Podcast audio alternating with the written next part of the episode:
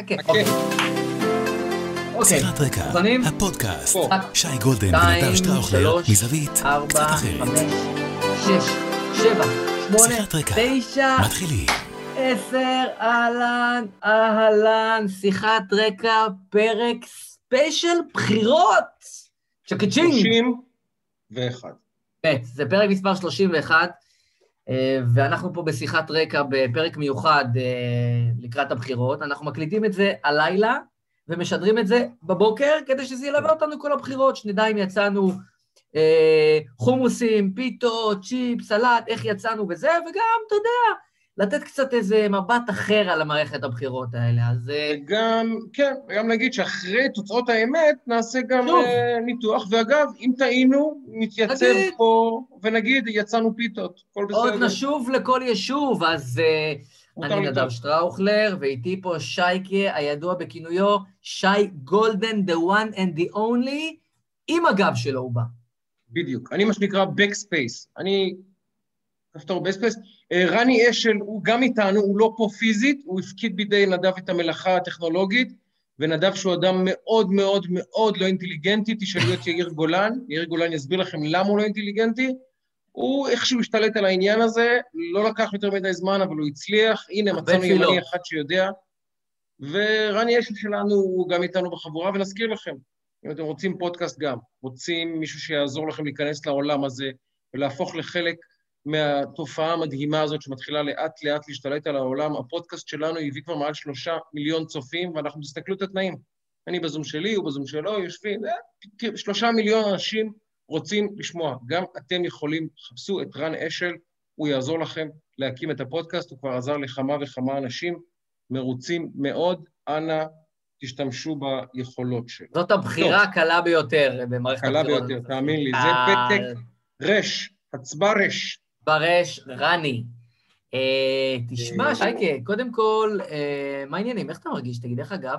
אני עם כאבי גב בלתי נתפסים, כבר שלושה וחצי חודשים, היום ביקר רופא בביתי, שיהיה בריא, הזריק בעכוזי זריקה, מה שכמובן שיפר את המצב, אבל עם זאת, עכשיו אני מרגיש את האפקט של הזריקה מתחיל להתפוגג, ואני יודע שמחר כשאתם תאזינו לפודקאסט, אני אהיה עם כאבי גב רציניים, אבל זה המחיר שאני משלם עבור ההנאה שלכם, וגם ו- עבור הכפייה של נדב. נדב אמר שייקה, לא מעניין אותי.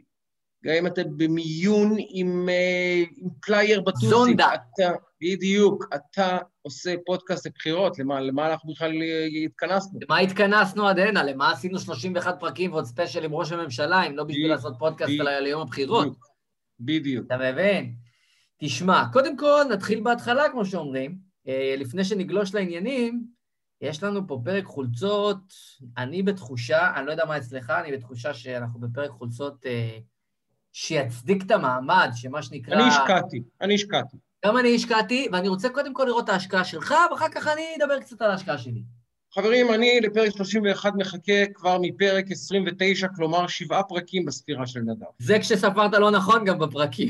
כן, כן, אני- כבר ארבעה חודשים מחכה לפרק שהתחיל. אה, אני רואה פה אינדיאנה 31, ויש לי תחושה שבגבך אני אראה פה את אחד האהובים. תוריד את הקפוצ'ון, תרים את הקפוצ'ון, לא רואים, תרים את הקפוצ'ון. אינאלדינק. זה באמת, אתה יודע מה, אני מסיר את הכובע, את תודה. הקלאץ' אני מסיר. איך אני איתך? השקעתי, קאטה חולמניוקי, ממש. השקעתי, אני רוצה להגיד לך, באתי עם 31 כי זה 31, אבל יש עוד סיבה. רג'י! רג'י מילר יש לו דם, יש לו קרח בוורידים במקום דם. איזה שחקן. כן. עכשיו, הוא... מה הופך שחקן לווינר? מה הופך בן אדם לווינר? וזה גם קשור לבחירות שלנו. מה הופך בן אדם לווינר? הרי, אתה יודע, במשחקי אימון או באימוני קליעות, יש שחקנים, חבל על הזמן, אתה לא מבין בכלל מה אתה אומר, איך, איך, איך, ואז מגיע המשחק והם עושים במכנסיים. עכשיו, יש גם את אלה שלא עושים במכנסיים במשחק, אבל כשמגיע הכדור האחרון, אם זה על העונשין, אם זה מוציאים מהחוץ שתי שניות, ואתה יודע שאם אתה קולע אתה מלך, אבל אם אתה מפסיד, יגידו אתה, אתה, צריכים, צריכים, אומרים הגויים, כהונס, צריכים ביצים כדי להיות ווינר בכדורסל, לרצות את הכדור בשתי שניות האחרונות. ובישראל שלנו היום, סליחה שאני חוזר לפוליטיקה, יש אדם אחד שרוצה את הכדור בשתי שניות האחרונות. קוראים לו בנימין נתניהו. הוא מוכן גם לזרוק וגם להחטיא, אבל, כמו שאמר ג'ורדן, את ה... הסיבה שקלטתי את כל סלי הניצחון שלי היא ההחטאות שהחטאתי בתחילת הקריירה. ונתניהו עשה טעויות בתחילת הקריירה, והחטיא פה והחטיא שם, אבל הוא בשל עכשיו, הוא בשיא הכוח. הוא אחרי 15 שנים שהוא ב-NBA, הוא מכיר את כל הטריקים, את כל השופטים, את כל השחקנים, את כל ההגנות. רוכשים לו כבוד בבית, בחוץ, שחקנים צעירים, שחקנים מבוגרים, הוא כבר אגדה בתחומו בארץ ובעולם, וכשיש שלוש שניות לסוף, ואתה אומר לעצמך, מי אני רוצה? מי אני רוצה שהכדור יהיה ביד שלו במדינת ישראל? שלוש שניות לסוף, בזריקה הזאתי, כשהאיראנים עם היד ככה בהגנה, חיזבאללה מנסה להכשיל אותך, וחמאס מנסה אה, אה, לעשות איזו עבירה אה, אה, לא ספורטיבית, כמובן שהשופטים לא בעדך, אבל אתה אומר, מי האדם שניתן לו את הכדור שלוש שניות לסוף? הסיכוי שיישון בלילה יותר טוב, יותר גבוה. כרגע בישראל יש אחד. רג'י נתניהו. זה הכל, מר נתניהו. ואני אה, הבאתי 31, רק שתדע שיש לי גם 32, 3, 4, 5, ואני שומר את זה למספר המנדטים. ביום רביעי, ברור, יום חמישי, אולי זה יהיה מג'יק, אולי זה יהיה לארי ברד מהקולג', אולי זה יהיה הקים אולג'ואן, אולי זה יהיה קווין דורנט, אבל אני אומר לכם, או 31, או 2, או 3, או 4, או 5, אני לובש כמספר המנדטים. ב-36 אין לי, ואני מאחל לי שלא תהיה לי חולצה ביום חמישי. מאחל לעצמי. מה, תשמע, תשמע, קודם כל, הבאת אותה. הבאת אותה, בוא, צריך להגיד, צריך להסיר את הכובע. הבאת אותה, לא. אני... אה, כמובן, גם התחברתי למעמד, ואתה תגיד בקצה הפרזנטציה האם הצדקתי את המעמד. בהחלט. אבל אני הולך לתת לך פה עכשיו משהו שאתה לא ראית מגיע. אתה מוכן? אתה מוכן? וואי, וואי, אני רואה פה את זה. אתה מוכן? וואי, וואי. אתה מוכן? נבחרת שוודיה? נבחרת שוודיה, אני מעריך שזה לא. זלאטן. זולה, ג'אנקרלו זולה. מה, זה צ'לסי? זה ביתיים של צ'לסי? פארמה. אה, פארמה, יא אללה. שים לב. יא אללה. פארמה 93, האיש והאגדה ג'יאן פרנקו זולה, אחד מהאנשים שגרמו לי להתאהב במשחק. אחד השחקנים המרגשים שדרכו על מגרש הכדורגל בעיניי. ממש. והדבר המדהים בשחקן הזה, שבאמת זה, זה, זה one of a kind, בשבילי לפחות. מטר שישים ותשע, בכדורגל כן, איטלקי, אלים, כואב, ואחר כך בליגה האנגלית, קשוחה וקשה, הוא הביא את איטליה לליגה האנגלית למעשה. כן, הוא, הוא הזר האיטלקי הראשון. הוא החטא, כן, חד משמעית. הוא, הוא היה בשביל האנגלים איטליה האחרת. ממש. הוא לא באמת ייצג את איטליה. וזה, אבל הוא פתח את השער. חד משמעית, וג'אן פרנקו זולה, הקוסם הקטן, מה שהיה מרגש אצלו, זה שתמיד היית בטוח שראית הכל, והוא הביא לך את ההברקה. היית בטוח שאתה רואה כבר לאן הוא הולך, כי הוא עושה את אותו מהלך, אבל פתאום הוא מביא איזה טוויסט קטן.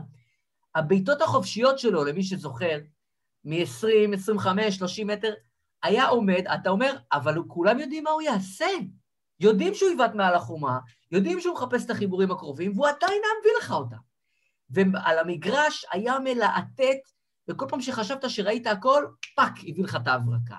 fuck הביא לך את מעשה הקוסמות, והוא קטן על המגרש, וענקים, ושחקנים ג'אברים כאילו מסביבו, והוא יודע להביא את, האקס, את, את מעשה הקוסמות, על אף שאתה חושב שאתה יודע בדיוק מה הוא יעשה, ועדיין הוא מגניב אותך, ועדיין הוא הביא את זה. והקסם הזה שלו נמשך בכל מהלך הקריירה, מהזמן שאני זוכר אותו.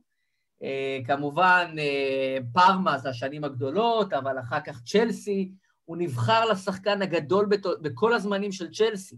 וואלה? צ'לסי זה, כן, נבחר לשחקן הגדול בכל הזמנים של צ'לסי. כן, הוא באמת העביר אותה מלהיות קבוצה, אה, קבוצת ליגה לגיטימית למעצמה, לאימפריה. הוא עשה למעשה 230, 229 הופעות במדי צ'לסי, והוא באמת הביא את איטליה לאנגליה במובן הזה בכלל, זה היה עידן של זרים, היה אירוע די חריג, והוא בא מאיטליה כ, כ, כשחקן, כאילו, מי שעקב אחרי, אני, אני בזמנו כן, הייתי כן. פריק של הליגה האיטלקית, לאנגליה, ופתאום האנגלים ראו את מה שאני ראיתי בתור ילד, כאילו, את הדבר הזה, ומה שהוא עשה באיטליה, הוא עשה גם באנגליה, ואין הרבה שחקנים שהוכיחו עליונות בשתי ליגות.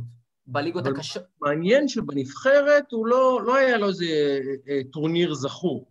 נכון, אה, הוא גם, גם לא היה, הוא נתן סך הכל כמה עשרות הופעות, 35-40 הופעות בנבחרת איטליה, שזה יחסית לא הרבה, הוא באמת לא הטביע את חותמו, זו הייתה גם תקופה שהנבחרת האיטלקית הייתה פחות בכותרות, אבל כ franchise player, כשחקן קבוצה, זה שחקן שהוא הקטן ביותר בכל קבוצה שהוא היה בה, והוא היה הגדול ביותר בכל קבוצה שהוא היה בה. אגב, זה מזכיר אין ברירה את מרדונה, שגם היה מטר שישים ושבע, ואנחנו יודעים, אנחנו יודעים, אנחנו יודעים מה זה אומר. יש כמה מרדונה. כאלה, יש כמה כאלה, ומרדונה הוא באמת מוכר בפני כל, וזולה הוא לא מרדונה, אבל אה, בשבילי, אה, זולה, ג'אן פרנקו זולה, הדבר הבאמת מרגש אה, שלא, שמבחינתי כשראיתי אותו על המגרש, זה שאתה לא יודע מה הולך לבוא.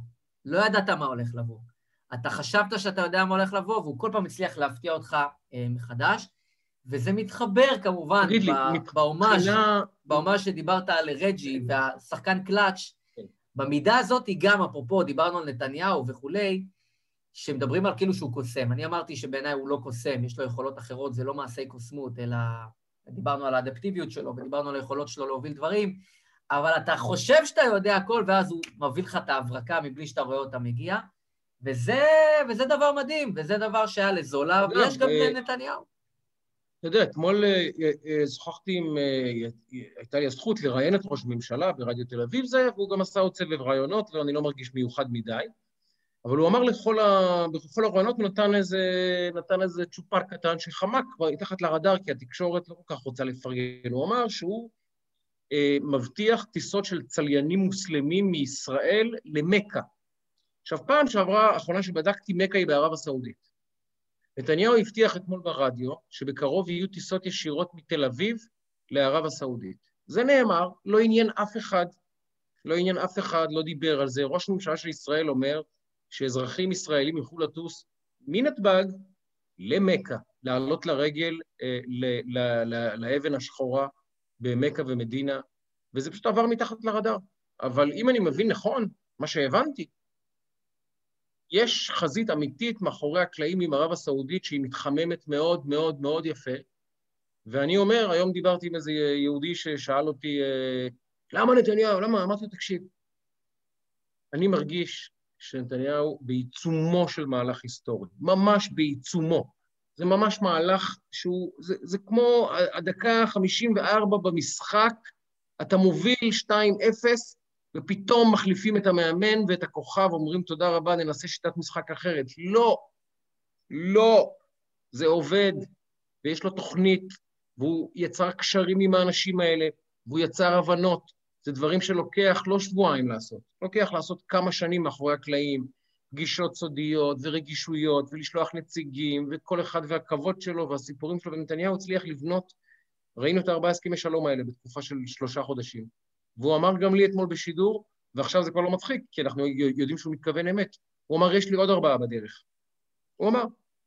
אז אני רוצה לראות את ארבע הסכמי שלום האלה, הרבה יותר משאני רוצה לראות את לפיד, את סער או את בנט בבלפור. אני רוצה לראות את נתניהו משלים את המהלך ההיסטורי הזה במזרח התיכון, ויכול להיות שעל הדרך גם מביא לנו אה, אה, שינוי פרדיגמה מול הפלסטינים ברמה שישבור גם את הסטטוס קוו המוזר הזה שאנחנו נמצאים בו איתם.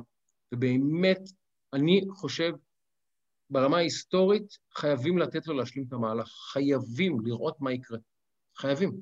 תשמע, אז מי אה, ג'אן פרנקו ורג'י...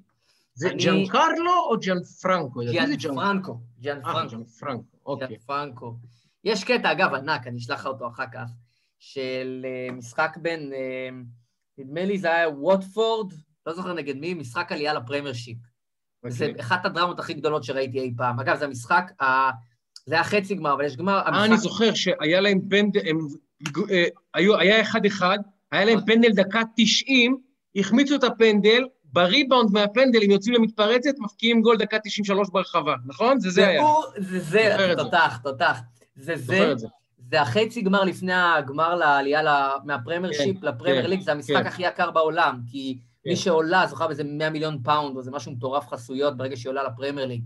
זה היה נדמה לי ה semi final לפני הגמר, ואחרי הגול, אני יכול לראות את זה מאה פעמים וזה לא יימאס. היה להם פנדל להפסיד את המשחק, דקה 90, השוער עוצר. דקה 96 זה היה. ושש, זה היה, ובריבאונד הם יוצאים למתפרצת וגול, מטורף, מטורף. מטורף, והוא, זה קטע ענק, הוא היה מאמן של ווטפורד. וווטפורד כבשה את השער הזה, והוא רץ אחוז אמוק כאילו לתוך המגרש, הוא רץ, המצלמה רועדת מהמגרש, והוא רץ ומחבק שם, אתה לא יודעת מי, את דגל הקרן, מחבק זרים, כאילו, רץ במטורף, זה קטע ענק, ענק, ענק. חובת צפייה, נשים קישור. אני אגיד לך משהו על כדורגל, הרי שנינו אוהדי ספורט מאוד גדולים, ואוהבים משחקי כדור ואוהבים תחרויות, אבל השמחה שיש בכדורגל, כשיש כש, כש, כש, כש, סיבה לשמוח, היא גדולה יותר מכל שמחה בספורט אחר.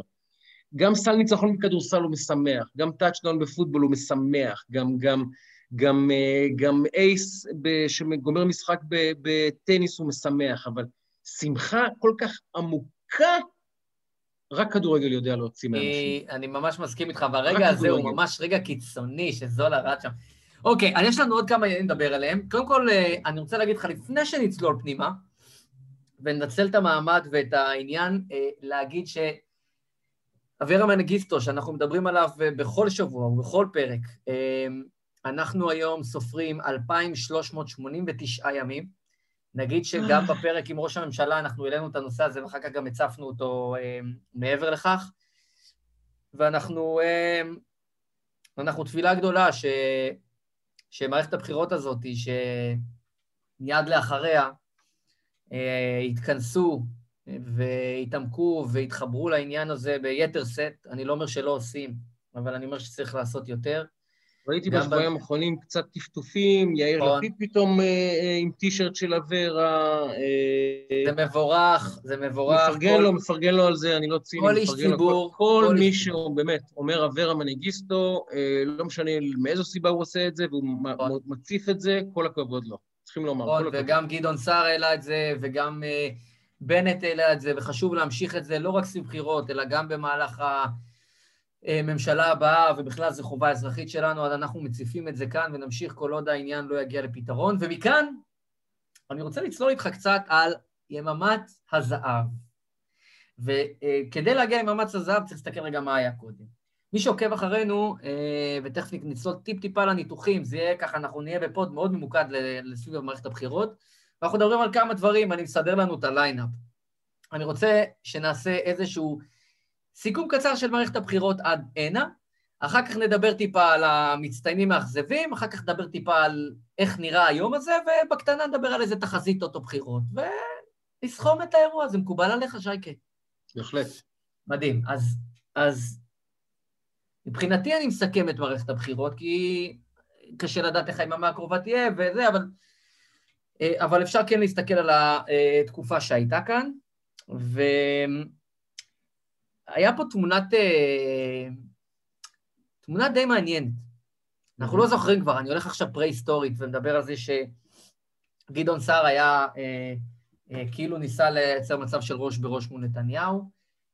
נפתלי בנט היה בקידומת שתיים במנדטים, אה, מפלגת החולדאי אה, שהיה פה וניסה לרוץ אה, ראש בראש, זה נשמע כמו דברים פרה-היסטוריים. הגיע פעם ל-13-14 הגיע 13-14 באיזה סקר לדעתי, חולדאי פעם. בוגי, עופר שלח, אהוד ברק, דיבורים, כל מיני עניינים, מחאות בלפור, זה מערכת בחירות שהיא... קרו בה המון המון המון המון דברים, וחלק הגיעו לשיא כושר בשלב מוקדם, ומערכת בחירות זה להגיע לשיא כושר במאני טיים. בדיוק. Uh, ואני חושב, תכף נגיע על מה יהיה, אבל אם אני מסתכל על מה היה, אני uh, מאוד מאוד התאכזבתי מהקמפיין של מרץ. זה קמפיין שעשוי להביא אותם לנפילה היסטורית מתחת לאחוז החסימה, בעקבות התחפרות uh, במסר שלילי, בעקבות התחפרות באסטרטגיית תוכן רעה במיוחד, ובעקבות אה, חוסר יכולת לשים אה, איזשהו משהו שנראה כמו משהו שהיית שוקל להצביע לו, ולכן מצבם כל כך קשה, כי המצביעים שלהם הם, הם לא אנשים טיפשים. ויש להם אלטרנטיבות היום. בעבר מרץ הייתה מגודרת באיזה אזור חיוג, היום האזור חיוג הזה נפתח משמעותית, וזה הפך מאיזה 0.8 לפלוס 9.72. זאת אומרת, כבר נהיה איזה מאיזה חנות בוטיק לאיזה גרוסרי כזה קצת הרבה יותר גדול, שיש בו כמה מפלגות על המדף, והם לא נשארו שם לבד. העובדה שהם uh, הלכו עם uh, אסטרטגיה תוכן והם uh, קמפיין מאוד מאוד נגטיבי, בלי כמעט שום אמירה, uh, לצד אלטרנטיבות שיש לבוחרים שלהם, הביאה אותם למצב שהם... זאת אומרת, מרץ, יש את ה... בסכנה, הם בסכנה אמיתית לא לעבור את אחוז החסימה. אני רק אשלים שיש עוד כמה מפלגות שהן בסכנה אמיתית לא לעבור את אחוז החסימה, אבל אם כחול לבן לא יעברו, אם כחול לבן לא יעברו, אתה תגיד, אוקיי, מערכת בחירות קודמת, בני גנץ, עכשיו, הוא כאילו נלחם, וצריך להיאמר לזכותו, הוא נלחם במערכת הבחירות הזאת. אה, יותר, אגב, אפילו במערכת הבחירות הקודמת ברמה האישית, לפחות לא לעניות דעתי. אה, אבל אם הוא לא יעבור, אתה אומר, אוקיי, הוא נכשל פעם שעברה, עשה טעות אה, כאילו עם הכניסה שלו וכולי, ובלה בלה בלה. אני מנתח קמפיין עכשיו, ובקמפיין, אם הוא לא יעבור, זה לא בגלל הקמפיין. אם מרץ לא תעבור, זה בגלל הקמפיין. אז אם אני, אם אני צריך לבחור את המאכזבת מכל השחקנים על המדף, זאת מרץ. אני, שלך? זו, זו הייתה גם הבחירה שלי, ואני אלך למקום השני והשלישי ואתמקד במקום השני. ואז תן לי את הפוזיטיב ואני נסגור את המעגל. אז, אז תיקח את הפוזיטיב. קח לא. קח, קח, לך מהנגטיב לפוזיטיב ואני אחר כך אתחבר. אה, אני לא חושב שהיה אף קמפיין יוצא דופן אה, לטובה בבחירות האלה, לא התרשמתי מאף קמפיין ואמרתי, וואלה, אלה עושים עבודה טובה, יש לפעמים קמפיינים שאתה אומר, הקמפיין עצמו שווה שניים, שלושה מנדטים, כי מי שעשה אותו, בול בפוני. לא היה, לא היה קמפיין. נתניהו עשה את הקמפיין שלו, הסולידי, אנחנו, מה שנקרא, זה כמו שיקגו של 92, עולים למגרש, יש להם שיטת משחק, אנחנו יודעים בגדול מה יהיה, בסוף הכדור יגיע לג'ורדן ואנחנו יודעים איך זה יסתיים.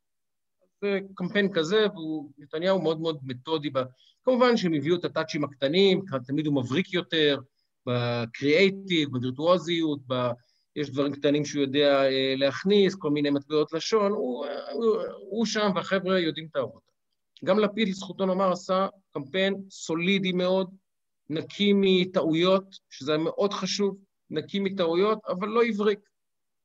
אה, אה, מפלגת העבודה, אגב, שמיכאלי לדעתי בחודש הזה היא עושה קמפיין לא רע, עובדת יפה מרב מיכאלי, מצליחה להרים מהרצפה כל מיני, אה, כל מיני שאריות של מרץ, מתלבטי כחול לבן, לאסוף בשוליים של כל מיני מפלגות קטנות, היא לוקחת, והיא קיבלה מפלגה עם ארבעה מנדטים, והיא עיצבה אותה על שישה, שבעה כרגע נראה בסקרים, כל הכבוד למרב מיכאלי, עבודה יפה לה ולמי שניהל את הקמפיין שלה.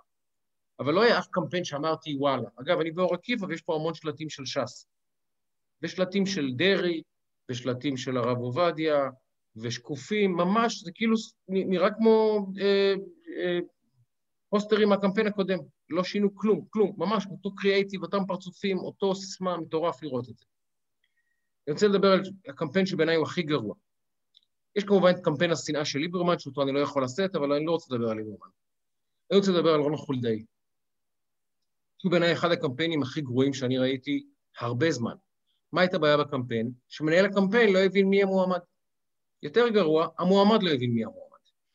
וברגע שרון חולדאי לא מבין מי הוא, ומנהל הקמפיין שלו לא מסביר לו מי הוא, אז שניהם הולכים ותולים את השלט המגוחך הזה, מנהיג מול מנהיג. שזה, איך אני אומר זאת בעדינות, מר חולדאי? לנהל את תל אביב, עם כל הכבוד לתל אביב, בהחלט אתגר לא קל לנהל את תל אביב, זה לא לנהל את מדינת ישראל. וגם אם הצלחת בתל אביב, ושוב, אין לי כאילו לדעת אם אתה ראש עיר טוב או לא, אבל נגיד שהצלחת מאוד בתל אביב. לנהל את מדינת ישראל, שיש לה כ-85 היבטים אה, שבתל אביב אין בכלל. מדיני, ביטחוני, גיאוגרפי, דמוגרפי, לוגיסטי, דתי, מה הדברים שאי אפשר בכלל להסביר, כמובן, ענייני ביון וריגול ודברים שאני ואתה אפילו לא יכולים לדמיין שקורים. אז מר חולדאי, לבוא ולהגיד אה, על, לדעתי השלט על אה, עזריאלי, מנהיג מול מנהיג, פוסטר ענק מטורף, ואתה פשוט, סלח לי, זה פשוט היה מגוחך. אז במקום שבו מנהל קמפיין לא מבין מי המועמד שלו, והמועמד שלו לא יודע מי הוא, ושניהם נכנסים לאיזה התקף מגלומניה קטנה, או משכנעים אחד את השני, כן, אנחנו ניקח את המדינה, אז הקמפיין הזה נראה ככה, והוא התרסק אחרי, חודש הוא נעלם, נכון? כמה לקח לו? חודש. איך? בא, הכריז על עצמו כמנהיג, קיבל את הבדיחה, פשוט הציבור צחק. גם אנשים שרצו להצביע לו, הוא התחיל עם 14. זאת אומרת, התחיל עם 14, היית יכול לשמר את זה, שמונה, תשעה, משהו, בסדר, אתה רואה ש... פשוט התרסק תוך חודשיים לאפס. למה? כי הפער בין מי האיש לבין מה המסר היה כל כך מגוחך, שאפילו האנשים שרצו להצביע לו אמרו, טוב, אחי, אני, אני לא בעד ביבי, אבל אני לא מטומטם מוחלט. אז זה בעיניי קמפיין שהיה מהגרועים שראיתי הרבה זמן בישראל. אני אפתיע אותך מי הקמפיין הטוב בעיניי במסגרת הזאת של קמפיין אפקטיבי.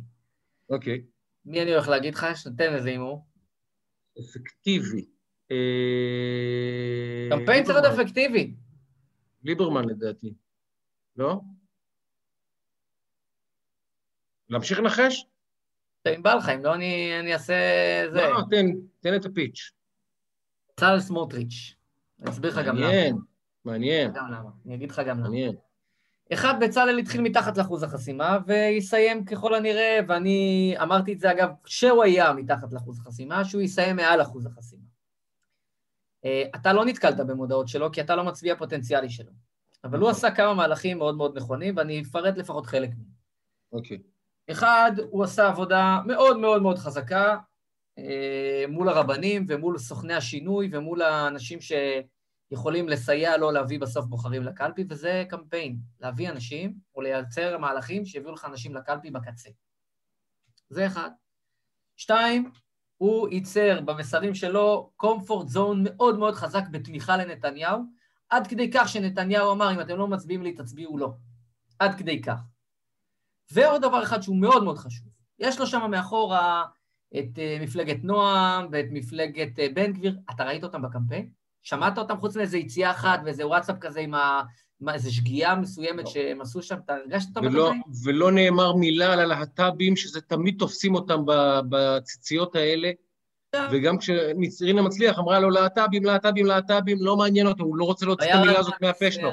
הוא היה במסר כל הרעיון, והוא היה במסר כל הקמפיין, והוא עשה קמפיין מאוד רגשי מול הציונות הדתית, ומי שנתקל בוויזואליה שלו ראה עבודה שהיא מאוד ממוקדת, מאוד ברורה, מאוד ברור. קמפיינים בדרך כלל סובלים מאיזה בעיית זהות מסוימת, עם מי אני מדבר, מה אני עושה, ואתה מנסה, תפסת מרובה, לא תפסת. פה היה קמפיין מאוד ממוקד. זה מה שאתה צריך לעשות, אבל לפעמים את מה, לא פשוט את מה שאתה צריך לעשות, גם באמת לעשות. ולא לצאת לימינה-שמאלה. ובמקרה שלו, הוא גם, אתה יודע, הצליח לשים בצד, עד עכשיו, לא יודעת מה יקרה ביממה הזאת, אבל אנחנו מנתחים את הקמפיין. הצליח לשים בצד ובמרכאות אה, להרגיע את המסרים שהיו יכולים להיות אלימים מבחינתו בבקפייר עליו ועל הגוש, ולעורר את הצד השני. הצד השני מאוד מאוד רצה לשמוע ולדחוף להתבטאויות שלו ושל האנשים במפלגה שלו ובנועם, אבל הוא לא קיבל את זה. עכשיו, זה עבר לך ככה שיש את הדברים האלה ברקע, אבל אנחנו מבינים את הנפיצות. ובצלאל, שלא ניהל הרבה קמפיינים בחייו. אני מזכיר, בקמפיין הקודם הוא היה עם נפתלי, בקמפיין ההוא היה עם נפתלי. הוא לא היה אה, המספר אחת, הרבה קמפיינים, והוא התנהל פה כקמפיינר מאוד מנוסה, מאוד ממוקד, מעט מאוד טעויות, וקמפיין זה כמה שפחות טעויות, והיה לו שם הרבה שחקנים שיכולו לעשות טעויות. והוא הצליח, אה, במרכאות, to contain, מה שנקרא, לשמור על הדברים האלה בתוך הבית, ואם הוא עובר את אחוז החסימה, ולהערכתי הוא עובר, להערכתי הוא מגיע גם לחמישה מנדטים, אמרתי את זה מזמן, אבל זה, זה עדיין, זאת עדיין הערכה שלי, יכול להיות שהוא בסוף יהיה ארבעה, אבל הוא עובר, ומבחינתי, מפלגה שבנקודה מסוימת, בנקודת הפתיחה, באמת לא עברה את אחוז החסימה, ואחרי קמפיין עוברת באופן ודאי כמעט את אחוז החסימה, זה קמפיין מצליח. אני לא יודע אם אפשר להגיד את זה. אני אגיד לך עוד משהו על בצלאל. אתה מסכים איתי? אני מסכים ב-120 אחוז, אני אגיד לך, אני אעשה לך טריילר גם, יש לנו הרי section נוסף שנקרא הפתעת הבחירות, אני עמדתי לבחור בהם כהפתעת הבחירות, עם שישה, אפילו יפתיעו אולי, שישה נראה לי זה הקו, אבל שישה תהיה הפתעה. אה, בהחלט. זו הפתעת הבחירות שלי, אבל אני אגיד סוגריים על בצלאל ואגיד, לבצלאל קרה דבר גדול. הוא מונה להיות שר התחבורה לפני שנה וחצי, מתי שזה לא היה. ואני ממש מרגיש, אני עוקב אחרי היהודי הזה, שזו הנקודה שבה הוא התבגר, פוליטית, אישית, אה, פסיכולוגית, התבגר ממש. א', הוא עושה עבודה לא רע כשר התחבורה. שמעתי מכמה אנשים שהם בתחום, בזמנו עבדתי בגלובס, אנשים שמכירים את התחום יותר טוב ממני. איש עבודה, חבל על הזמן. הוא עשה עבודה טובה כשר התחבורה. בתקופה הקצרה, אגב, שהוא עשה, בלי לפגוע בשום צורה במירי רגב, הוא עשה הרבה יותר שינויים והרבה יותר מהלכים ממה שעשתה רגב בתפקיד, בשנה וחצי שהייתה שרת תחבורה. אבל זה לא שיחה על רגב, על בצלאל. אז בצלאל התבגר מאוד בתקופה הזאת שהוא היה שר תחבורה, והוא הוכיח גם לעצמו וגם לציבור שהוא מסוגל להיכנס לדמות המיניסטר, כי תמיד תפסנו אותו כאיזה נער גבעות, פוחז, אלים, פרובוקטור, אתה יודע, נשכב על הכביש מול, מול אה, אה, ניידות משטרה, ככה ראינו אותו. והוא עשה את מהלך ההתבגרות שלו מול העיניים שלנו בשנה, שנתיים האחרונות בצורה מאוד יפה, מאוד אינטליגנטית, מאוד מכובדת. גם, גם בן גביר מנסה להתבגר לנו מול העיניים ולהפוך, ל, אתה יודע, להתקרב למיינסטרים, אבל הוא מתקשה לברוח מהבן גביר, הוא בעצמו קשה לו לברוח. ובצלאל השאיר את סמוטריץ' מאחורה, או את בצלאל מאחורה, והגיע מר סמוטריץ', ממש בשנתיים האחרונות עשה מהלך מאוד יפה, ואם הוא ימשיך לזחול לתוך המיינסטרים, יכול להיות שהוא נמצא אותו גם בתפקידים בכירים מאוד בממשלות עתידיות. פוליטיקה הוא מבין. משמעית, הוא פוליטיקאי חד מאוד. הוא פוליטיקאי חד מאוד, אבל בין פוליטיקאי ואיש עבודה לבין קמפיינר יש הבדלים. אין ספק. ופה הוא הוכיח את, ה, את הדבר הזה, ואנחנו שוכחים, היו אירועי חגית משה, והפיצול נכון. מנפתלי, ולא היה לו זמן באמת להתארגן לקמפיין, כי הוא הלך, הוא חשב שהוא הולך ביחד עם נפתלי. יש פה הרבה מאוד תנאי פתיחה. לא כמה, עד כמה הוא לוקח מנפתלי לדעתך קולות?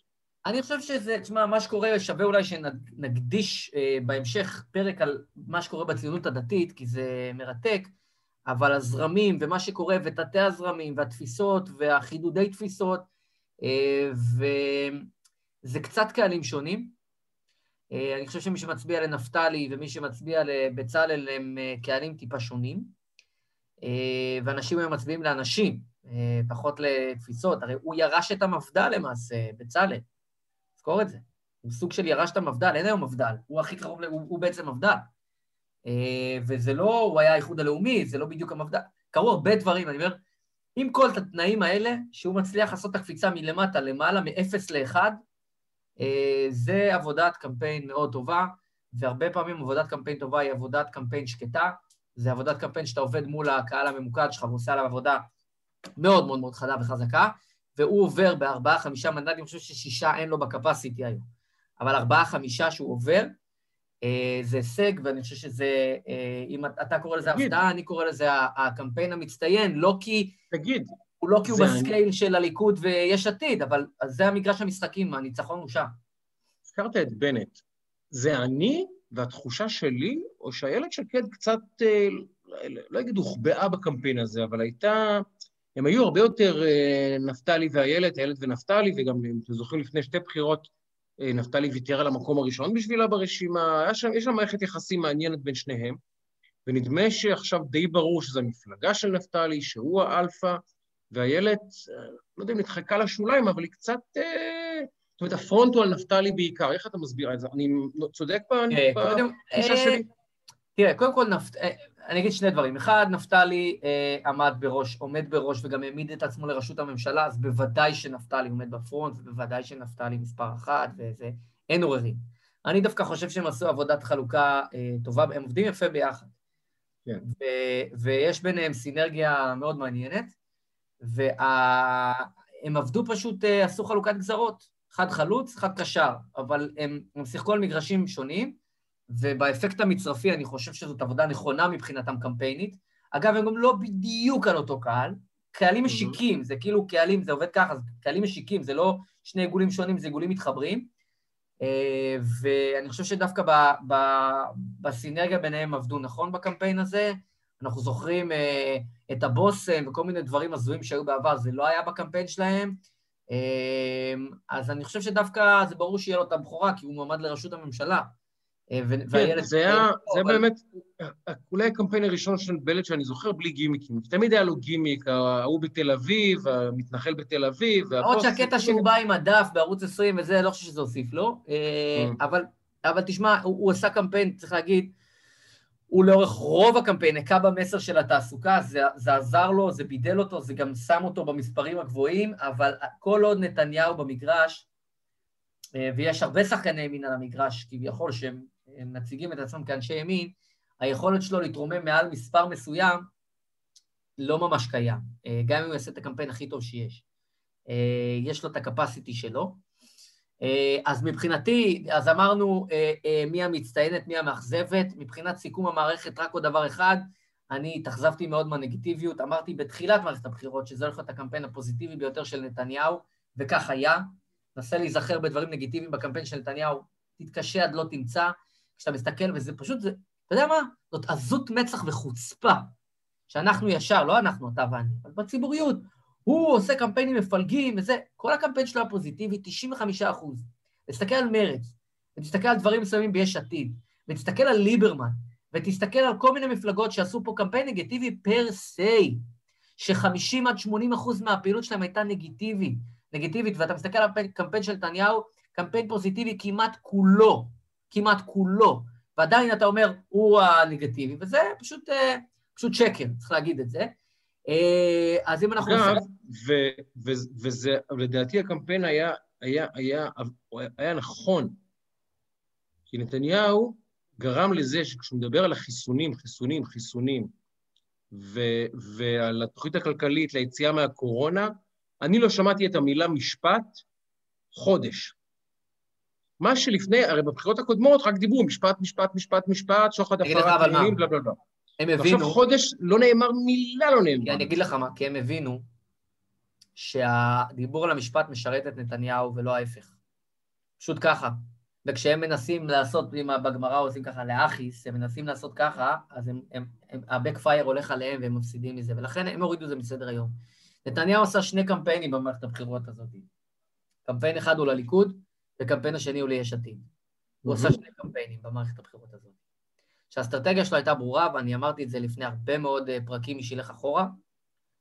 הוא רצה לייצר פה דיכוטומיה של ימין מול שמאל, שיאיר לפיד נמצא בראש, הוא מייצר בזה שני דברים. אחד, הבנה של במרכאות, כן, טובים ורעים, כדי שהסיפור יהיה מאוד פשוט להבנה. ושתיים, ככל שלפיד גדל, היכולת של אחת מהמפלגות ליפול עולה. אחת מהמפלגות נופלות, אנחנו ב-whole different ball game, אנחנו בסיפור אחר לגמרי. להערכתי, אגב, אם תכף נגיע להימורים, ייתכן מאוד שלשם זה הולך. אה, קצת לגבי איך ייראה מחר, או איך ייראה היום בעצם. רגע, אה, מי הפתעת הבחירות שלך? מי אתה חושב שנפתח מחר את המדגם ונגיד, או, מאיפה זה בא? אני חושב שסמוטריץ' יפתיע עם חמישה-שישה. זו ההפתעה שלי. אני לא רואה אותו מגיע לשישה, אבל הוא יגיע לארבעה-חמישה, וזה כבר מבחינתי לא הפתעה, כי הוא עושה את הקמפיין הנכון. אז מבחינתי זאת לא תהיה הפתעה. אה, אני חושב שיש מצב שליברמן הולך להפתיע ולעלות משישה, שבעה בסקרים גם לשמונה, תשעה, לא רוצה להגיד דו-ספרתי, אבל הוא יהיה הפתעה לחיוב. ההפתעה לשלילה לדעתי יהיה גדעון סער. מסכים. שהיה בנקודה מאוד מאוד גבוהה. מדברים מסכים. על זה שהוא לא יעבור את אחוז החסימה, אני טוען שכן, אבל הוא יעבור. אגב, גם אם הוא יכניס שישה או שבעה מנדטים, לא לזה הוא פילל, כן? לא לזה הוא פילל. נכון, אז אני חושב שהוא יעבור, ואני חושב שהוא... אה, זה, אבל, אבל הוא משחק על מתחת לדו-ספרתי, וזה לא היה כל מערכת הבחירות, הוא היה דו-ספרתי צפונה, כל מערכת הבחירות, אבל... תראה, דיברתי על זה גם בפגוש העיתונות, מאוד מאוד מוקדם. אמרו לי, סער, התלהבו מהקמפיין, ואמרתי, אתם מפססים פה פער עצום שיש לו, לא בקריאייטיב, לא בקופי, באסטרטגיה. הוא בקרוס מסאג' קטלני עבורו. הוא, במסר דוס... שנתק... מתכתש אחד עם השני, וכשמגיעים לקצה לחידוד, זה לא עובד. וזה דבר מאוד פשוט, אני לא אכנס למורכבויות, אבל זה דבר מאוד פשוט. מצד אחד הוא אומר, מה המסר שלו? אני רק לא ביבי, זה המסר שלו. מצד שני הוא מביא את אלקין ודיין ואנשי ימין. אז הוא מאבד גם את הלגיטימציה של אנשי ימין, שהצביעו לנתניהו לפני רגע, גם אם הם לא יצביעו לו, הם לא שונאים אותו, אז הם לא מחרימים אותו, הם לא עד כדי כך במרכאות כועסים עליו. מצד שני, אנשי שמאל יש להם סופרמרקט של מפלגות, למה שהם ילכו איתך אם אתה לוקח אנשים כמו אלקין? אז, אז דיברנו, אם אתה זוכר אז בזמנו, שזה שח, אבל לנתניהו, הקספרוב של, ה, אה, של הפוליטיקה הישראלית, עמת כבר מחכה בהמשך, ועמת מגיע, עמת הגיע. הוא פשוט הוריד אותו במספרים על ידי זה שהוא הרים את לפיד. אגב, אה, העובדה ש... בוא נראה, ליברמן, אה, סער, לפיד, מרץ, במידה מסוימת העבודה, גנץ בוודאות, שש מפלגות עם מסר רק לא ביבי. עכשיו, תארו לכם שאתם ביפו שם, בכיכר השעון, יש שם את אבולעפיה. אני זוכר שליד אבולעפיה פתח איזה מישהו, מתחרה לאבולעפיה, גם עושה פיתות. עכשיו, me too, כן? זה ה... לא me too ההאשטג אה, של פגיעה בנשים, אלא אסטרטגיית me too בשיווק, היא לא עובדת. כי לך למקור. גדעון בנה את, את הליכוד ב', רק לא ביבי. לא, אני אלך לליכוד א', זה בסדר, אין צורך בב'. עכשיו, מרצ עושים רק לא ביבי, אומרים, רגע, אבל לפיד עושה רק לא ביבי הרבה יותר טוב. ואותו דבר, אז כשאני בסופו של דבר נמצא בכיכר השעון ובא לי פיתה, והפיתה שלי במשל הזה היא רק לא ביבי, אני אחפש את אבולעפיה. אני לא אלך לכל... את אבו שוקרי המקורי. בדיוק, אני לא אחפש את ה... יגיד, טוב, אני אכנס לפה. לא, אני אלך, אני כבר הגעתי ליפו, אני אלך לאבולעפיה. וזה מה שהם לא מבינים, מרץ. אתה הולך על מסר, כשיש מולך זאב או אריה או, או סופח קולות כמו לפיד, שישאב את כל הקולות, וזה מה שיקרה למחר לסער. כל הקולות של סער ילכו אל לפיד. כי, כי כל מי שהצביע לסער רצה להצביע רק לא ביבי, אבל עכשיו עם המוטיבציה העל רק לא ביבי, תלך אל לפיד. כי לפיד כנראה בעל הסיכוי הכי גדול לסכל את הבחירה של נתניהו. אז זו טעות אסטרטגית קלאסית, קלאסית של האנשים האלה. אתה שישה אנשים עם מסר רק לא ביבי, מה אתה חושב שיקרה? בסוף אחד ינצח, וכל החמישה יתרסקו. אז מרץ בסכנה, גדעון סער בסכנה, חולדאי נעלם כלא היה, אה, לפיד, אה, לא לפיד, איך קוראים לו? ליברמן פשוט פונה לקהלים אחרים, והוא חזק בשנאת חרדים, אז, אז הוא הצליח לבסס לעצמו את הזה. אבל זה גם חלק על חשבון מרץ, אגב. כל אחד גונב ממנו. לפיד שפתאום עושה קמפיין על אקלים. ברור. הם גם שם, הקטנים שם אוכלים אחד את השני, גנץ מנסה לגנוב למרץ. ומה עושה נתניהו? מה עושה נתניהו? מחזק את בצלאל. נכון. יש לו אחריות גושית. נכון. זאת אומרת, הוא מחזק את בצלאל, הוא אומר, אתם לא מצביעים לי, תצביעו לבצלאל. כלומר, שלא נכון. קולות. זה הוא אמר לי אתמול, ממש אמר אתמול לי בריאיון את הדבר הזה. הוא אמר, נצביע ימין, אתה לא רוצה להצביע לי, בסדר, תצביע בצלאל. ממש אמר את זה. במילותיו. אז לכן זה, זה בסוף האסטרטגיית הקמפיין והקרוס מסאג' הזה הוא מאוד מאוד מסוכן, ראינו את זה ונראה את זה, אני מעריך בתוצאות מחר עבור אה, גדעון ו, אה, ולעומת זאת מהצד השני. אמ, אני רוצה לדבר איתך על אה, איך ייראה מחר, בקצרה, כן. וקצת תחזית אה, זה. איך ייראה מחר? אמ, תראה, יום בחירות זה... אני אספר סיפור קטן. יאללה. אני זוכר ב...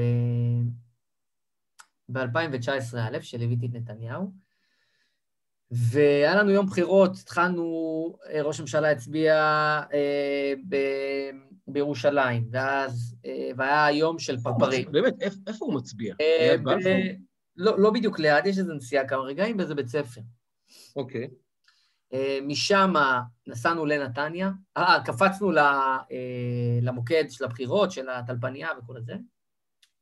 עכשיו, יש עניין, כי הם לא יכולים להתראיין פוליטיקאים ביום בחירות, כבר לא יכולים להתראיין בכלל בעצם למעשה עד אחרי הבחירות. משם אתה נסענו לנתניה, הוצאנו אנשים מחוף הים, היה שם התקהלות מטורפת, היה אירוע, זה רוקסטאר הגיע, ונתניה... אני זוכר, אני זוכר את זה. היה אירוע באמת אה, מיוחד, אפרופו לשלוף את ה... כל פעם לשלוף את ה... את ה לפני שאתה לא רואה את זה... השפן הבא, כן. אור זולה. אה, ואז באנו לנסוע לאשדוד, וממש לפני שהגענו לשם, כבר חיכו אנשים וכולי, קיבלנו את הפידבק מהקלפיות האמת, שוב, שאנחנו ידענו לדגום. בזמן אמת, וראינו תוצאות מזעזעות. זאת אומרת, היקף המצביעים שהיה אמור להגיע לעומת מה שהגיע היה פער מטורף. לעומת קלפיות שהן באזורים שהם מוטי, אה, מן הסתם, גבעתיים ומקומות שפחות מצביעים mm-hmm. לליכוד, היו שם אחוזי הצבעה מאוד גבוהים. ואני רוצה להגיד לך רגע שאני לא אשכח כל חיי, בשעה ארבע, אנחנו חוזרים, עושים בעצם, היינו כבר כמעט ליד אשדוד, עשינו פרסה לדיון חירום בבלפור. ואנחנו מגיעים לבלפור, ואני יורד עם... אה, יורד מהרכב, וראש הממשלה, ונכנסים לבלפור, ואני, ואני יורד, ואני אומר, ירד לי הלב לתחתונים, באמת, והיה לי ממש, הרגשתי את זה בבטן, שאנחנו הולכים להפסיד. אנחנו הולכים להפסיד. אמרתי, איזה אחריות אני לוקח על עצמי שאני אהיה זה שגרם לאיש הזה ליפול מה, מהשלטון. שברור שזה לא אני, ברור, אבל ככה אתה מרגיש באותו רגע, כי בכל זאת, אתה יודע, לא הייתי איזה משהו, הייתי עמוק בתוך האירוע. ואתה אומר, איזה, איזה, באיזה זכות אני יכול לעשות בכלל כזה דבר? תשמע, זו הרגשה מחורבנת ברמות קיצוניות. הוא, הוא בטח, הוא בטח בי, הוא הפקיד בידי תפקיד כזה, ואני אכזבתי. כן, וזה, זה, זה, תשמע, ליוויתי הרבה קמפיינים והרבה מערכות בחירות פוליטיות ואחרות, זה, זה, זה תחושה שהיא תחושה קשה מאוד. כי אתה, יש המון blind spot, יש המון נעלמים, אתה לא יודע איפה האמת. ונכנסנו לתוך בליץ מטורף אה, של Facebook Live ושל כל מיני אלתורים שעבדו ממש טוב בשעות האחרונות, ומצאתי את עצמי בשבע בערב, אה, בהתראה של בערך חמש דקות, אה, מגיע לאולפן, וכל מערכת הבחירות לא התראיינתי. מגיע בשבע בערב לאולפן המאולתר שחדשות 2, חדשות 12 שמו בכנסת. היה קר בחוץ, ומבלפור לאולפן בכנסת, חמש, שש דקות נסיעה. ואני מגיע, ואני רואה שפוגש שם את, אה, את לי לפיד, בקרוון הזה.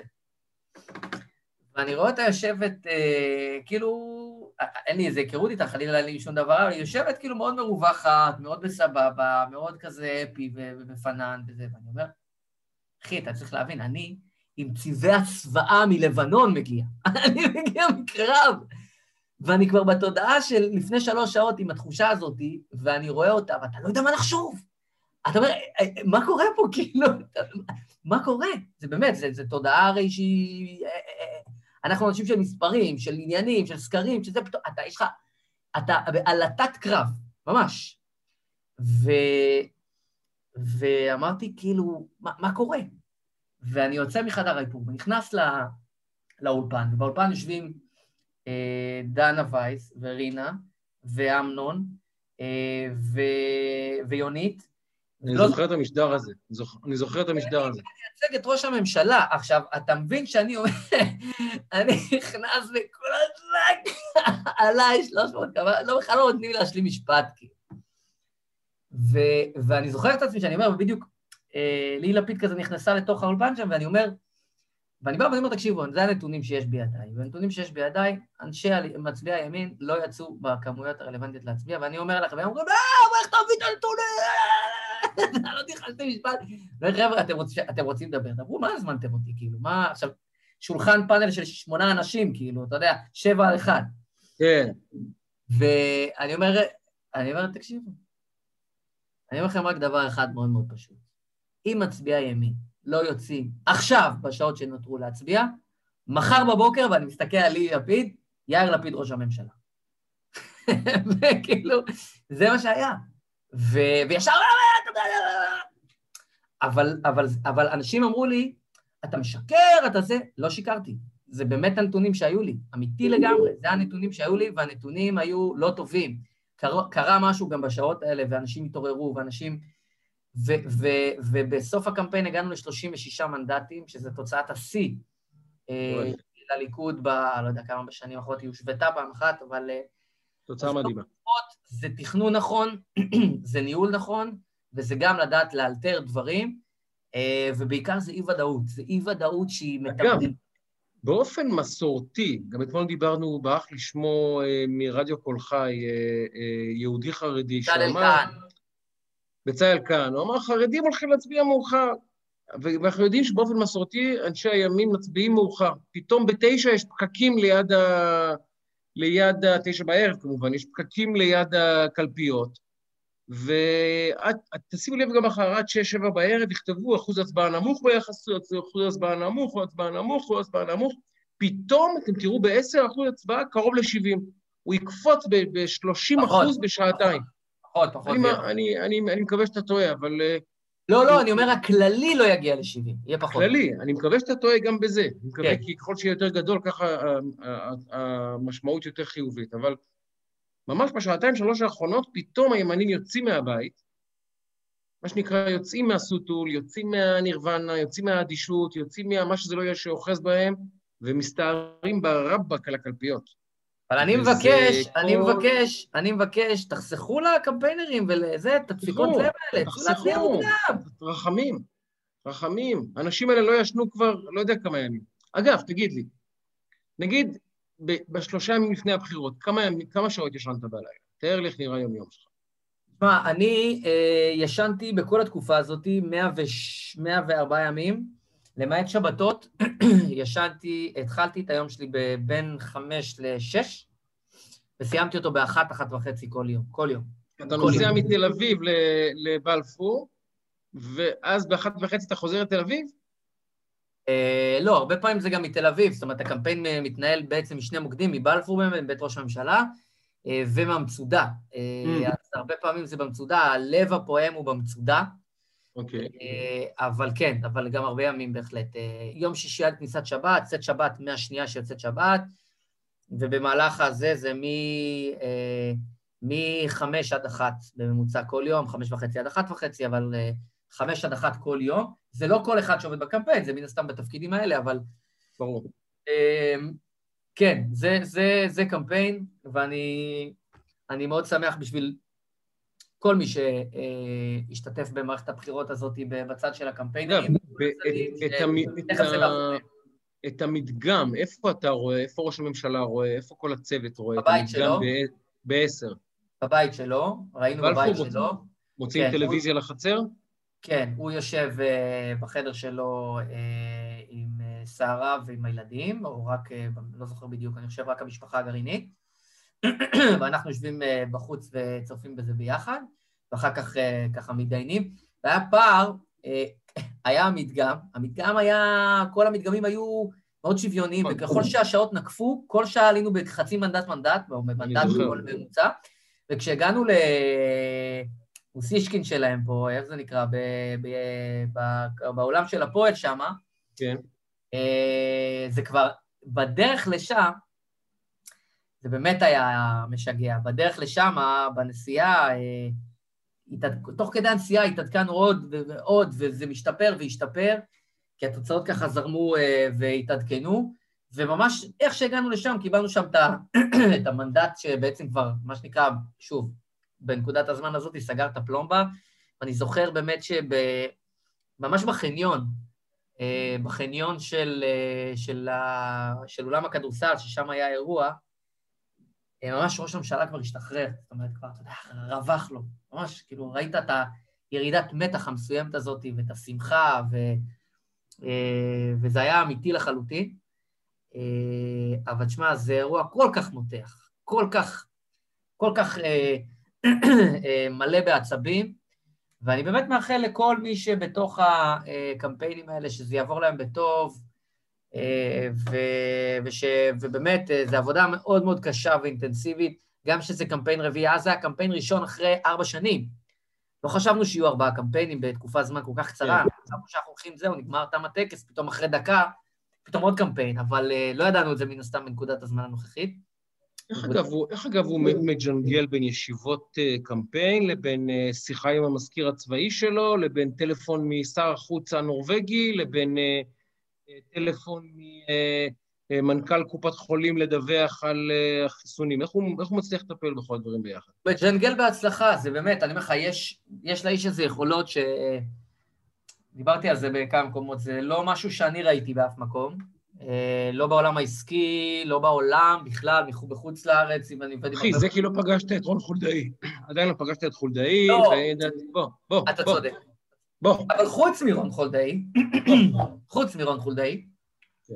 אה, אני לא ראיתי, אה, באמת, לא ראיתי יכולות כאלה, זה משהו שהוא מאפיין את האיש, אבל לא מאפיין באופן כללי בני אדם, כי זה באמת הוא אדם חריג ביכולות שלו, זה ברור. יכולת הקשב שלו, פיצול הקשב היא, היא... היכולת שלו לעבוד בהרבה מאוד ורטיקלים ולקלוט הרבה מאוד דברים, והיא באמת יכולת פנומנלית וייחודית, לפחות ממה שאני חוויתי וראיתי.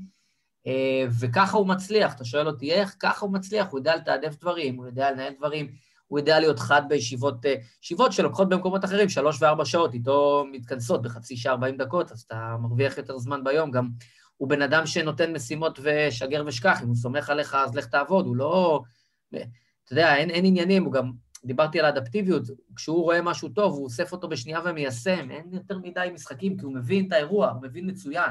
אתה עובד עם בן אדם שהפינג פונג שלך איתו, זה כמו שאתה משחק עם שחקן על, ואתה נגיד שחקן על, משעמם לך לשחק נגד קיר או נגד אה, זה. כשיש לך שחקן על בצד השני, אז גם המשחק נהיה יותר טוב, כי אתה מאתגר אחד את השני. מהר מאוד אתה מבין כבר את המשחק, אז כשהוא משחק עם שחקנים והוא מקיף את עצמו לשחקנים שמבינים את המשחק היטב, זה משחק חד יותר, מהיר יותר, אה, מושחז יותר, וככה דברים, אה, אתה גם חוסך זמן ביממה, אתה, אתה מה שנקרא לא רץ ב full gas ב neutral, ולכן הוא יודע להגיע, ואני מאחל לו ביממה הזאת שהוא גם מגיע, אה, ל peak בזמן. אתה צריך להגיע באולימפיאדה, אתה צריך לדעת שזה שנת אולימפיאדה, אתה צריך לדעת שזה חודש אולימפיאדה, אתה צריך לעשות שבוע אולימפיאדה, ואתה צריך לדעת לעבור את הרבע גמר, חצי גמר, ולהגיע בסוף, ב peak, בשיא, בטופ שלך, בזיקוק כל היכולות שלך, למאני טיים, לגמר. הרבה אנשים שהם ספורטאי על לא מצליחים לעשות את זה כי הם יורים את התחמושת מוקדם, הוא אה, אדם שיודע לתעל את המערכת הזאת ואת הסובבים, ואותו בעיקר ברמה האישית, אה, להגיע בפיק הנכון, ברגע הנכון, והמספרים, לפחות כמו שאני רואה אותם, מוכיחים שגם הפעם הוא עושה את זה, אני מאחל לו שכך גם באמת יהיה. ו... ומעמד בחירות זה מי שיודע באמת להגיע בקצב הנכון ביותר לפול פוזיישן, ממש, לקצה. אה, וראינו הרבה אנשים שנשחקו לאורך התהליך במערכת הבחירות הזאת, ונתניהו, כפי שזה נראה גם במגמות שרואים בסקרים, הוא במגמת עלייה מסוימת, ואת היומיים האלה קשה מאוד לדגום. אז אם המגמה הזאת תימשך, הוא יכול לצאת פה תוצאה מעולה, וזה לוקח אותנו לטוטו בחירות.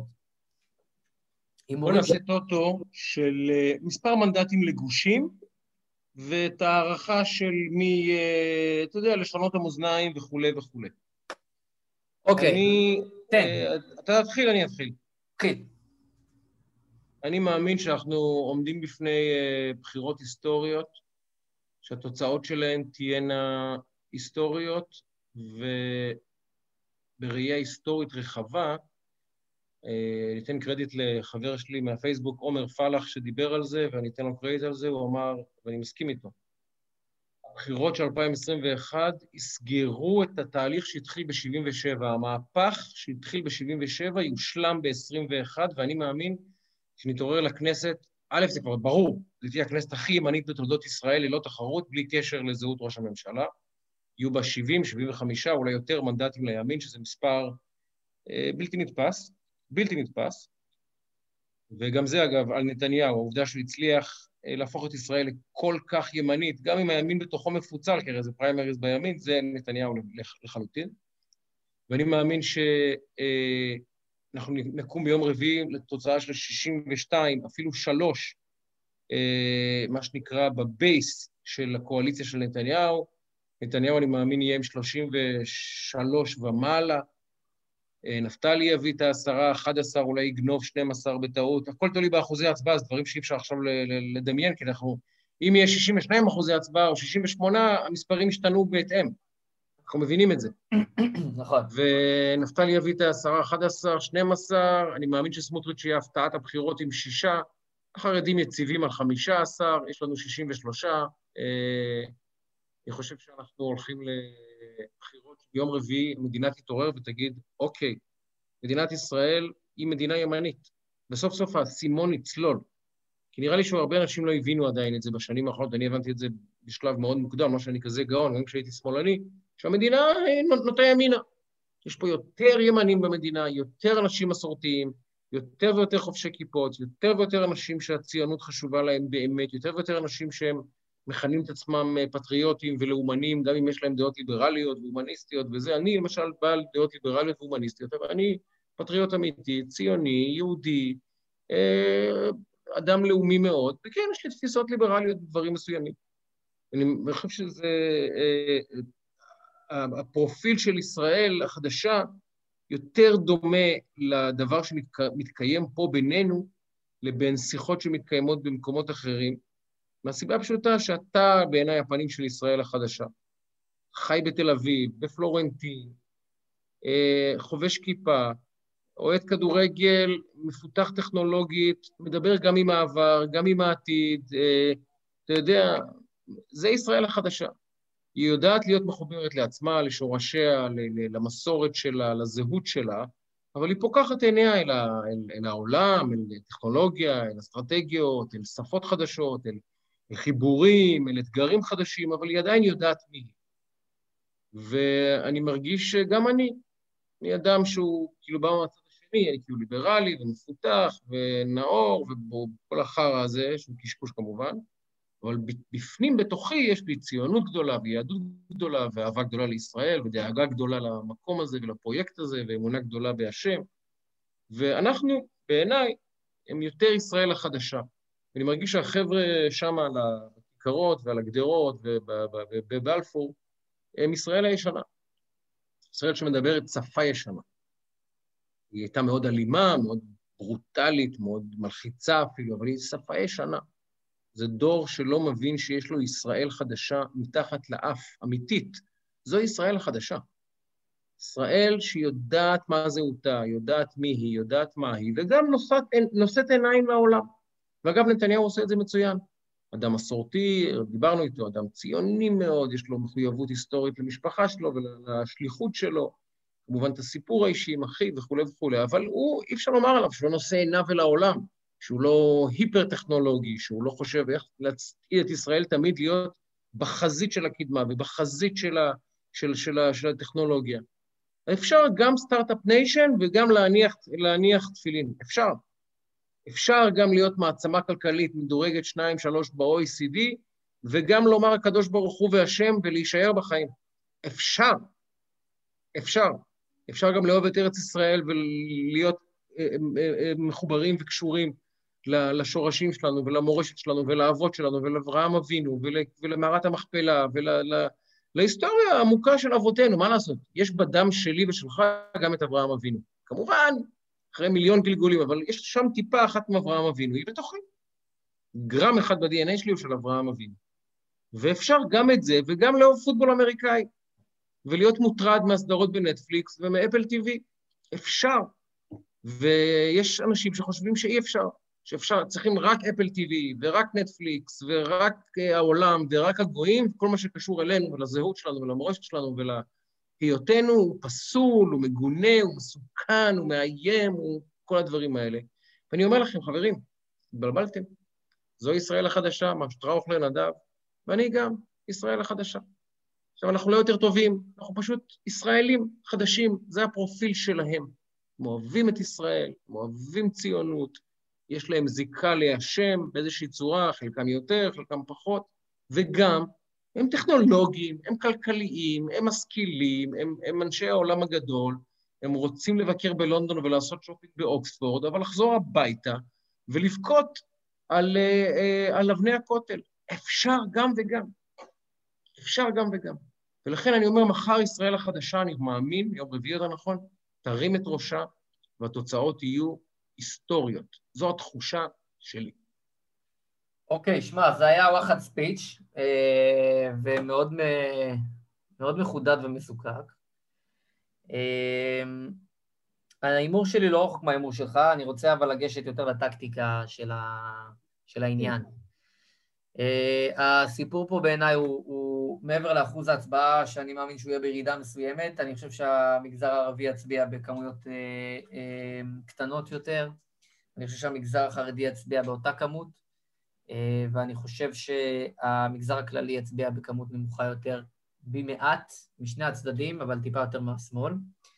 Uh, ובקצה, אני חושב שהמבחן שה, הוא uh, אחד, וזה, והאם אסטרטגיית הקמפיין של נתניהו תתממש במלואה. וזה אם אחת מהמפלגות לא תעבור את אחוז החסימה, אחת מהמפלגות, הכוונה היא אה, מרץ, העבודה, אה, רע"מ, אה, כחול לבן. על רע"מ קשה לי מאוד להמר, כי אני באמת לא יודע, אני לא מספיק בתוך העניין בשביל לתת אה, הבחנה. נראה שהם עוברים, אבל, אבל אני לא יודע. אה, אם הם יצליחו לייצר שם איזשהו סחף, הם אפילו עוברים יפה, ואם לא, אז הם לא עוברים, וזה אירוע ענק. אבל האירוע באמת משמעותי, אה, כי בכל מקרה המפלגות הערביות ירדו בכוחן, ב, ב, ב, זה, זה כבר בטוח. אה, הסיפור המרכזי בעיניי הוא בין מרץ לכחול לבן. המשחק הזה ייגמר על היורדות ולא על הלוקחת האליפות, כי הלוקחת, מי שתיקח את האליפות היא נגזרת של מי, שלא, מי שתרד ליגה, אם אנחנו מגבילים את זה לכדורגל. אה, בהינתן שמרץ כחול לבן, אחת מהן לא עוברת את אחוז החסימה, וההימור שלי שכחול לבן נמצאת בסכנה ממשית מאוד, ואני לא מאמין לסקרים בעניין הזה, אני חושב שיש הרבה מאוד מצביעים ש... אה, או... לא יודע, לא יודע אם זה בושה, שקר או כל משהו אחר, לא יצביעו בסוף לכחול לבן, או אולי החלטה בשנייה האחרונה. אה, והמפלגה הזאת, או מרץ, אחת מהן, לא עוברת אחוז החסימה, the end of the story, אה, ואנחנו פה על 62-63. בהינתן שכולן עוברות, זה יכול להיות גם 60-60, 61-59. אם אני צריך להמר במרכאות, אני אאמר שאחת מהן לא תעבור את אחוז החסימה. וכשאחת מהן לא תעבור את אחוז החסימה, אה, זה אומר שתהיה זריקת קולות מאוד משמעותית. חוץ מהקולות של זליכה שיזרקו, יהיו גם קולות נוספים שיזרקו.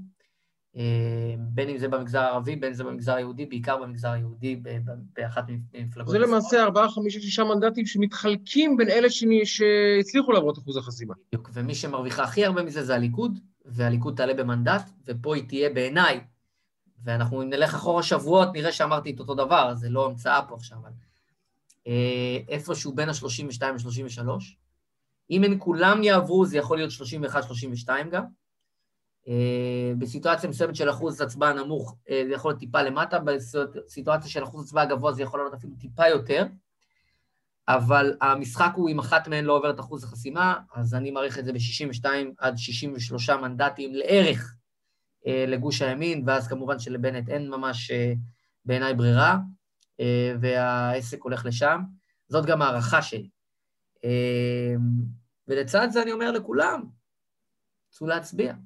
צאו להצביע, זה יום חגיגה לדמוקרטיה, זה יום שהוא חשוב מאוד בדמוקרטיה כמו שלנו, וגם שזו הפעם הרביעית, ומי יודע האם תהיה חמישית. אגב, אם תהיה ממשלת ימין, הסיכוי שתהיה, שיהיו בחירות חמישיות יורד דרמטית, לפחות בטווח הנראה לעין.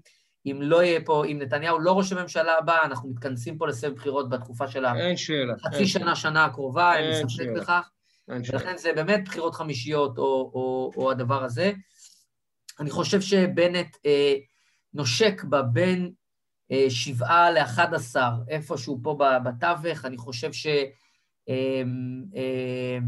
אה, אה, יכול לקפוץ מעל השבעה שמנבאים לו, אני חושב שיאיר לפיד יהיה מתחת ומעל הקטע של ה-20, ואם הוא יעבור את ה-20, זה בהכרח יוריד את אחת מהן מתחת לאחוז החסימה בעיניי. אה, ואני חושב שגדעון עובר את אחוז החסימה והוא ינוע איפשהו בין החמש לתשע, תלוי מאוד באחוז ההצבעה מחר. אה, ובצלאל עובר, כפי שאמרתי, לדעתי עם חמישה מנדטים, יכול להיות גם עם ארבעה מנדטים, אבל אני מעריך שהוא עובר בארבעה עד חמישה מנדטים. מרב מיכאלי? אני חושב שחמישה עד שישה מנדטים, אני לא רואה אותה עוברת את זה, אה, ואם היא תהיה פחות, אז זה יתחלק בין כלל השחקנים ויש סיכוי יותר גבוה לאחרים לעבור. זאת אומרת, אם היא תהיה פתאום חמישה, אה, אז כנראה שכחול לבן או מרץ גם עוברים. אה, אבל, אבל זה באזור הזה. ולכן המספר שאני אמרתי כבר לפני כחודשיים, 45, 45 מספר הזהב, הוא עומד בינו.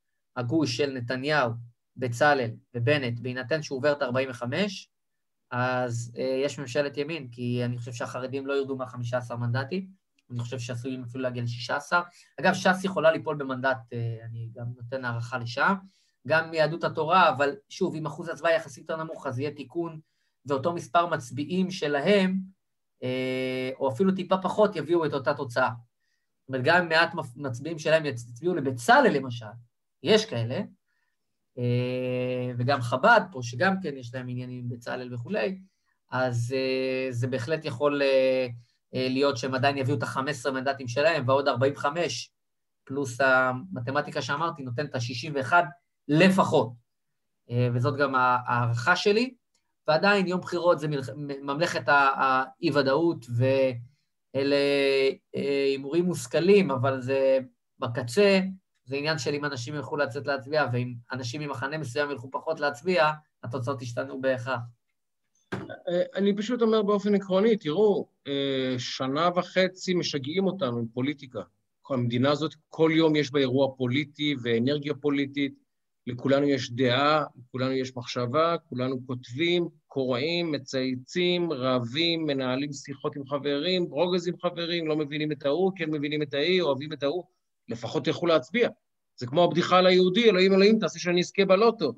בסוף הקדוש ברוך הוא מתייאש, אומר לו, טוב, אחי, תשלח כרטיס כבר, נגמור עם זה. אותו דבר. אתם רוצים ממשלה של ימין או של שמאל, לא משנה מה אתם רוצים, לכו להצביע. אם אין לכם שום דעה, כמובן תישארו בבית, גם עדיף שתלכו להצביע פתק לבן כדי שיהיו עוד קולות, אבל יש לכם דעה פוליטית? רוצים להשפיע על העתיד של המקום הזה שאתם חיים בו וגרים בו? לא משנה מה אתם רוצים להצביע. מרץ, משותפת, אה, אגודת, מה שאתם רוצים, הכל בסדר. רק לכו להצביע. אל תגידו אחר כך יש לי דעה פוליטית, אבל כשהגיע היום הקובע, העדפתי לעשות שופינג או להיות בים או מה שזה לא יהיה. זה לא רציני. לא אתה מאוד צודק, שייקי, כמובן, ואנחנו, אה, כאמור, עשינו את ה checklist של ה lineup. הפרק הזה עולה ביום הבחירות, זה מרגש מאוד. אני מאוד. מאחל הצלחה לכל החברים שלי בכל מערכות הקמפיינים. באמת. הצלחה לכל אזרחי ישראל ביממה, באמת, באמת, באמת חשובה הזו לדמוקרטיה. שיעברו בחירות אה, עם טוהר בחירות, ויעברו בשקט ובכבוד, שלא תהיינה חס ושלום אלימות בקלפיות או ברחובות, שחס ושלום לא יהיו הפרות של טוהר הבחירות. אנחנו רוצים בחירות שהדמוקרטיה שלנו תהיה בתפארתה, כדי שאיש לא יצייץ שהבחירות נגנבו הוטו, נהפוך הוא. אמנה, כולנו בחירות טהורות. לגמרי, לגמרי, ובזאת אנחנו חותמים את uh, פרק מספר 31, שהוא פרק ספיישל. תן, תן לי, תן לי את זה עוד פעם, את רג'י. תן לי את רג'י, יאללה, שלושות שלושה מה, וואי, איזה פלשבקים אתה עושה לי. חברות וחברים, מאזינות ומאזינים, צופות וצופים, אה, לעונג לנו, לכבוד ולזכות. לא מובן מאליו שאתם איתנו, גם ממש. בפרק הזה, גם בשבוע הזה, אנחנו באמת במספרים פנטסטיים, אנחנו רואים מערכות חדשות מאוד מאוד אגרסיביות וגדולות שמקימות פודקאסטים, ואנחנו נמצאים שם, ברשימה המכובדת הזאת, יש שיגידו, אה, גבוה מאוד בצמרת, וזה בזכותכם. מקום שני, וזה... מקום שני בארץ בפודקאסטים של האקטואליה. דבר שני. מרגש, דבר פשוט מרגש אותי באופן אישי, ואני אה, כאן באמת אה, נותן את תודתי לכן ולכם, וזאת הזדמנות לצ... להזמין אתכם להצטרף אלינו לערוץ היוטיוב ולעמוד הפייסבוק, ולהיכנס אה, ולהאזין לנו אה, בין היתר בגוגל פודקאסט ובספוטיפיי, ואיפה שאתם רוצים, תפתחו את העיניים, אנחנו שם. אז אה, יום בחירות מצוין, שיהיה לכולם חג שמח למערכת הבחירות הזאת. עוד לא נאחל חג פסח שמח, כי אנחנו גם אחרי, כפי שהתחייב. אנחנו נתראה בחמישי, אנחנו נתראה בחמישי. בעזרת השם, אנחנו נעשה פה לפני ונאחל גם כמובן החג ונסכם את מערכת הבחירות. אגב, אתה יודע מה קורה בליל הסדר, נכון? כל שנה. יום הולדתי, אני נולדתי בליל הסדר. בליל הסדר עצמו? עצמו. טוב, בוא, בוא נשמור את זה לפרק הבא, כי יש לי פה עוד כמה אוקיי. תוכניות לגביך. אני ואליהו הנביא, ליל הסדר. וגם נדבר על אליהו הנביא בפרק הבא, כי יש לי משהו, איזה חידוש מעניין. אז... אה, אני מוכרח שאלה קטנה לסיום. בטח. אבל אני רוצה שתענה מהלב. אוקיי. בלי להתבייש. וכמו שאתה מרגיש. מבחינה טכנית, מי יותר הרשים אותך? ג'אן פרנקו זולה או אלי דסה? קודם כל, תדע לך שאלי דסה, נס ציוני... חמוד, הוא תותח, אני מת עליו. אבל ג'אן פרנקו זולה, זה פשוט אהבה בלב, כי אני התאהבתי דרכו במשחק, ואנשים שאתה דרכם מתאהב בלא משנה במה, אתה זוכר נכון, אותם לעד. נכון. וזה שאני כאדם צנום, מבנה גוף קטן, שהיה שחקן לא פראייר בכלל, יעידו, כשהסתכלתי עליו, גם קצת הסתכלתי על עצמי, כי אמרתי, וואלה, אם הוא כזה קטן, וכזה כחוש כולו, שיכולים, אתה נראה שאתה יכול לתת לו כאפה, הוא בורח, יכול להיות ענק. אתה היית חלוץ? היית, לרוב בהתקפה? כן, הייתי ממש אה, מלך שערים, מה שנקרא. היית גולר? היית מה? היית גארי לינקר דוחק או יותר... הייתי, uh... הייתי, הייתי גולר, אבל גם ידעתי לשחק בהרכבים מסוימים אה, מאחורי החלוץ. זאת אומרת, אה, אממ. ידעתי לשחק בשני התפקידים, גם קשר באגף או מאחורי החלוץ, אבל בעיקר כחלוץ. כן. לא, אני, אני תמיד שיחקתי קשר הגנתי, או אפילו מגן, תמיד אה, הייתי חזק מאוד בהגנה. אתה בואטנג, בואטנג של בית"ר. כן. לא, אני, איך קוראים לו? אה, אדגר דוידס. אדגר דוידס, גטוסו. אם אתה שואל אותי, נדבד, נדווד זה השחקן הנערץ עליי, אולי אחד הנערצים בכל הזמנים. הרגע שהוא קיבל אדום בחצי גמר, צהוב שני, ולא שיחק כן. בגמר הזה, זה עדיין כואב לי. תמיד ראיתי את עצמי כמו נדווד, אה, טיפה פחות טכני, טיפה פחות אתלטי, טיפה פחות מוכשר, טיפה פחות ווינר, טיפה פחות הכל. אבל... אה, אבל נדווד.